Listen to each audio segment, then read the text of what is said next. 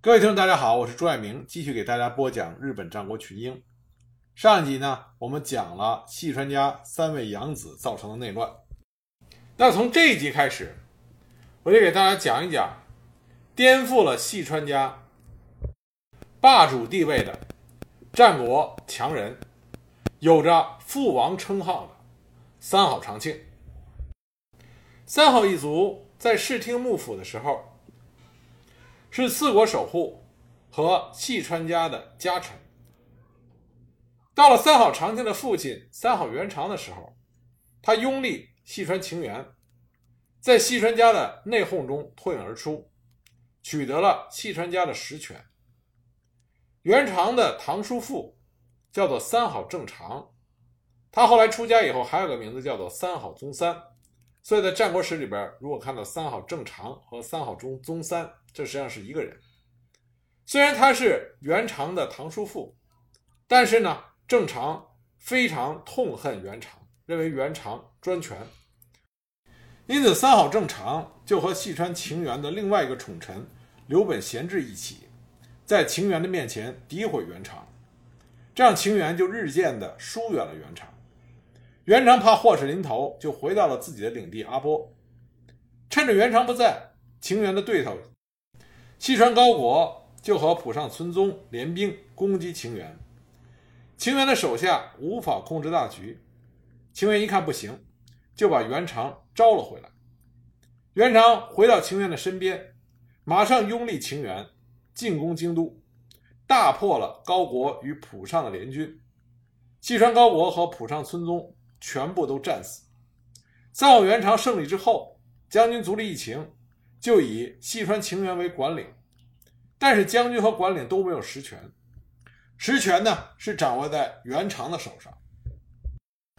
元长掌权以后，第一件事情就是杀了刘本贤治的儿子，因为他们俩有旧怨。但这件事情就招来了晴元的极度不满。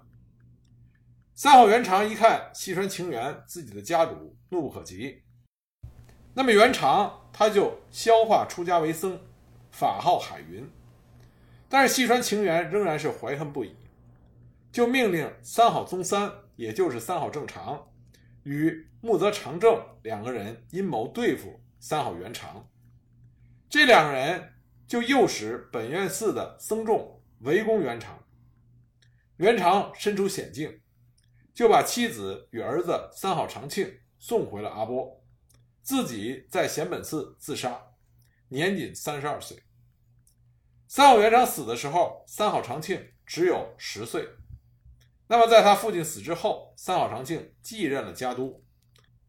那么他与西川晴元也和解了，成为晴元的手下，获得了摄津守护代之职，任越水城的城主。虽然三好长庆对于父亲的死，对细川晴元和三好正长他们耿耿于怀，但这个时候，三好长庆知道自己的实力还非常的弱小，没有办法替他的父亲报仇。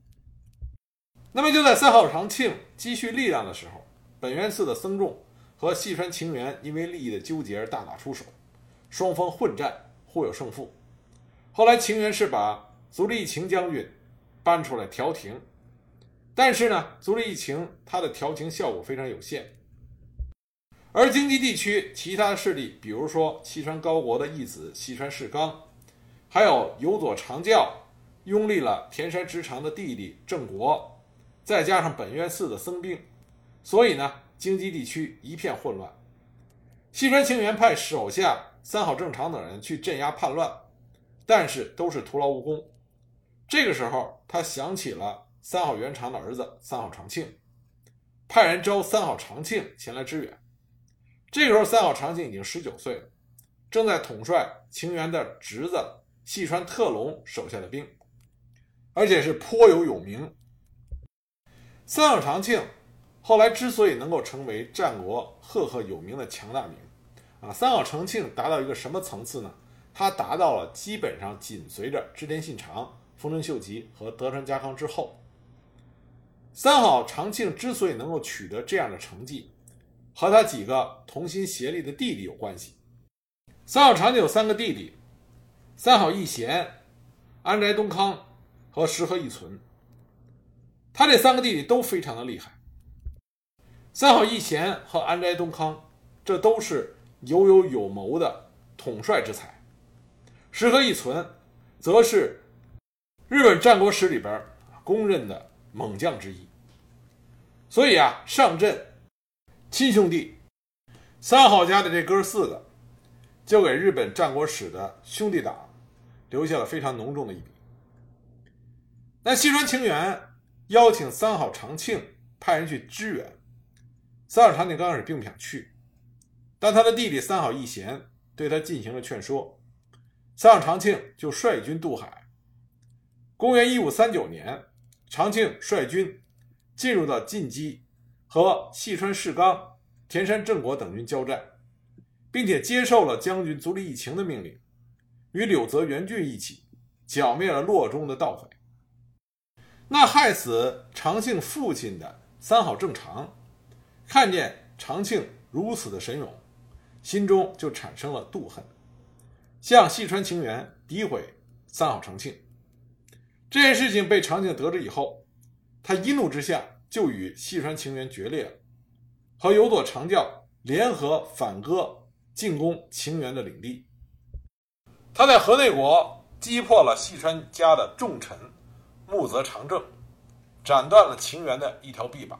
在河内取得了根据地，他很快有佐氏反过头来联合晴元反对长庆。这时候，二十七岁的三好长庆很快就降服了有佐氏。在和有佐氏的作战中，三好长庆的弟弟三好义贤显示了出他杰出的统帅才能，在射津的舍利寺大破了有佐家的部队。在这之后。已经无力与三好家抗衡的有佐长教和田山正国都臣服于三好长庆，而三好长庆呢，也迎娶了有佐长教的女儿，巩固了对有佐氏的统治。就在这个时候，京都又发生了动乱啊，发生了一揆，西川晴元不得已就请三好长庆再次率兵进京，与柳泽元俊一起镇压京都的一揆。但是西川晴元没有感谢三好长庆的秦王之功，反而呢密谋想借着这次让三好长庆进京的机会，废掉他的家主之位，让自己的重臣三好正常继承三好氏。而三好正常与长庆有着杀父的血海深仇，三好长庆得到消息气恼不已，就与西川晴元彻底完全的决裂。在京都与之展开了对峙，但是得到细川家支持的正常的兵力远远超过三好长庆，所以长庆就利用外交手段，请出了六角定赖从中斡旋，双方这才罢兵。三好长庆这只是暂避锋芒，他已经下定决心，一定要把细川晴元彻底的打垮。所以在公元一五四九年。三好长庆转而拥护细川氏纲，紧接着三好长庆就进占了十七固所。十七固所呢，是在镰仓时代到江户时代初期，位于河内国的十七处庄园。这片区域覆盖了电川的水运，与京都到大阪间的陆上交通运输线路相连接，所以战略地位十分的重要。三好长庆占领这个地方，就给出了一个明确的信号，他已经打算对细川晴元彻底的动手。那么另一方面，细川晴元和三好正常，他们成功的与足利义晴，还有六角定赖结成了同盟。在同盟建立之后，三好正常亲自率兵进攻江口城，杀死了城主新庄直昌。威逼三好长庆，三好长庆一看自己的杀父仇人亲自前来，所以呢，就叫上了自己的弟弟猛将石河一存，率军出征。在出征之前，军事会议上，三好长庆跟手下的诸将说：“天下安危，此一战。”当时战斗一打响，三好长庆的军队就从东西两侧急袭江口城，正常军。猝不及防，无力抵挡，顿时溃散，弃了江口城，撤退。正常以下一共有八百多人被击杀，而三好正常本人也被击毙于电川之中。而战死的大部分人都是细川晴元的家臣，所以细川管领家的实力自此损失殆尽。江口大捷之后，三好长庆开始向京都进军。那么就在长庆向着京都进军的时候，颠沛流离的将军足利义晴含恨而死。足利义晴的这一生是非常悲催的，要不就是被人赶出京都，要不就是在京都里边准备被人赶出去，啊，就没有个安生的日子。在足利义晴死之后，继承将军位置的是足利义辉。足利义辉和细川晴元联手。进驻中尾城，在那里，他们抵挡着三好长庆的进攻。三好长庆先是派了一百多人的足轻队，对京都进行了试探性的进攻，但是被击退。据说在这次作战中，在日本战国史上第一次出现了铁炮的身影。三好长庆的军事统帅能力是很强的，他发现足利义晴和细川晴元已经做好了抵挡他的准备。所以呢，他一边出动的主力军队在中尾城下放火，同时他命令手下的大将松永久秀的弟弟松永长赖绕到中尾城后晋江大津一带。将军和细川晴元的部队一看后路有可能被人断，立刻放弃了城池，退往晋江。中尾城这个据点就轻易的被三好长庆给拿下来了。中尾城被三好长庆。占领之后，双方面暂时进入到几个月的一个短暂的对峙期。可是不久就发生了对三好长庆的刺杀事件。当时幕府的重臣伊势真孝的府邸中进行了款待三好长庆的宴会。饮宴正欢的时候，真孝的家臣突然跃起，拔出佩刀刺向了三好长庆。连刺两刀都没有命中要害，当时三好长庆的家臣一拥而上，准备将其擒获，而这个刺客引刀自杀身亡。而就在短短的十几天之后，同样是在饮宴之中，另外一个刺客将三好长庆的岳父有佐长教给刺杀了。这次刺杀成功了，三好长庆的岳父倒在了血泊之中。接连两场刺杀事件，让三好长庆觉得京都处处的危险，所以决定离开京都去山崎避一避。足利义辉抓住这个机会，命令三好正胜和湘西元成两个人率军入京，趁着三好家军队离开京都的机会，一路就杀到了京都附近的相国寺。但没想到三好长庆早有准备。他命令松永久秀和他的弟弟长赖两个人，率领大约四万人的三好大军反扑，包围了相国寺，火烧相国寺，将幕府军再次赶跑。这个时候，三好长庆用他屡战屡胜的战绩，告诉那些敌对他的人，已经没有谁能够阻止他三好长庆成为京畿地区只手遮天的霸主人物。那已经自知无法夺回京都的将军足利义辉，决定接受调停，以六角义贤为中介，向三好家伸出了橄榄枝，这样他才得以回归京都。幕府管领由细川氏纲，也就是三好长庆支持的细川家的这个弱势人物来接替。但细川晴元完全无法接受这样的和解，他继续军事对抗。三好家，他这次选中的人是丹波国八上城的波多野晴通。这个人本来是三好长庆的岳父，但是后来他的女儿被三好家赶出了家门，所以他就和三好氏决裂了。波多野氏举起了反击之后，三好长庆果然率领着部队前往丹波，京都就空虚了。进击的细川家的这些势力又开始活跃起来。而对三好长庆日益不满的足利义辉也暗中再次联络细川晴元，他再度逃出京都与细川家会合。而这个时候，摄津芥川山城的芥川孙十郎也响应将军举起了反旗，一时之间，三好长庆四面楚歌。他果断地先放弃了丹波，命令松永兄弟俩击败了西川军，同时包围了芥川山城。战败的将军足利辉和西川清源又一次流亡晋江的朽木谷，而芥川山城在随后因为粮草断绝而陷落，成为了三好家的城池。而三好长庆把自己的居城也移驻在这里，再分兵攻略波摩和丹波。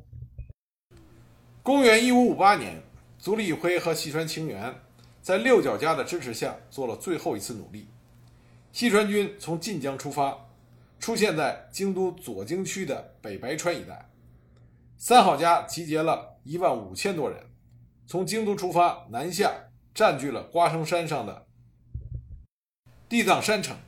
这是当初将军家用来对抗三好家的城池。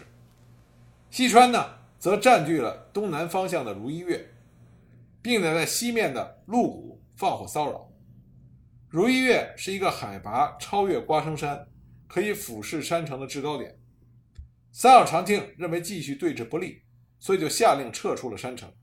西川军很快就占据了瓜生山，但实际上这是三好长庆调虎离山的计策。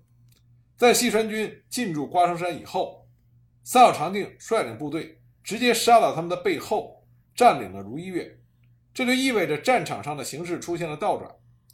失去了有利地形的细川军输掉了这场接触战，同时呢，三号长庆开始与将军的后援六角义贤进行接触。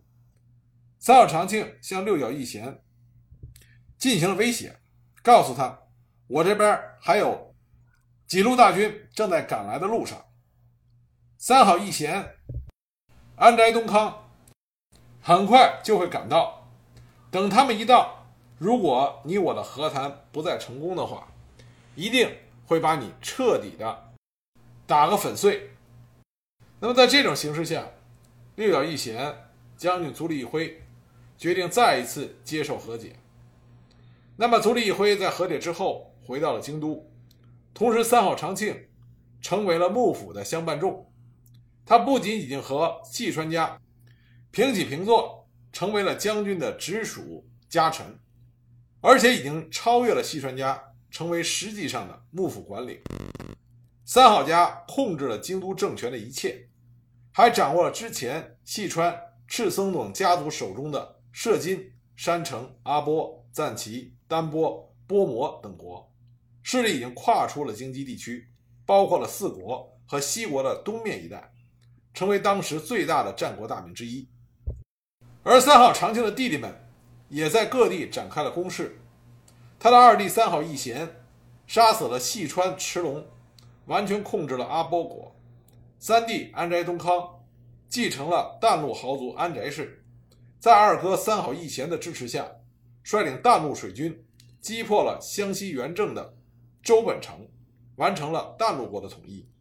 四弟石河一存继承了赞岐的石河氏，在降服守护代香川氏的下属。安福氏之后，又在二哥三好义贤阿波仲的帮助下，完全降服了主家香川氏，立香川氏支流香川远景为家督，为天武城城主，完成了赞岐国的制霸。就这样，三好四兄弟同心协力，各展才能，让三好家成为了京畿地区的霸主。公元一五五六年七月。三好长庆、三好义贤、安斋东康、石河义存四兄弟，在父亲三好元长的丧生地于忌日当天举行了一场隆重的祭典。在这之后，三好长庆开始整顿因战争不绝而混乱无比的晋京畿地区。三好长庆重新制定了赋税，大幅的删减了原来不合理的各项苛捐杂税。并且在京都大德寺颁布了三条禁令，整肃治安。这时候的三好长庆已经成为京畿地区实际的掌控者。但是将军足利义辉和细川清源仍然没有死心，很快他们就对三好长庆再次发难。但他们的再次发难能否击败三好四兄弟的强大实力呢？我们下集再给大家继续讲。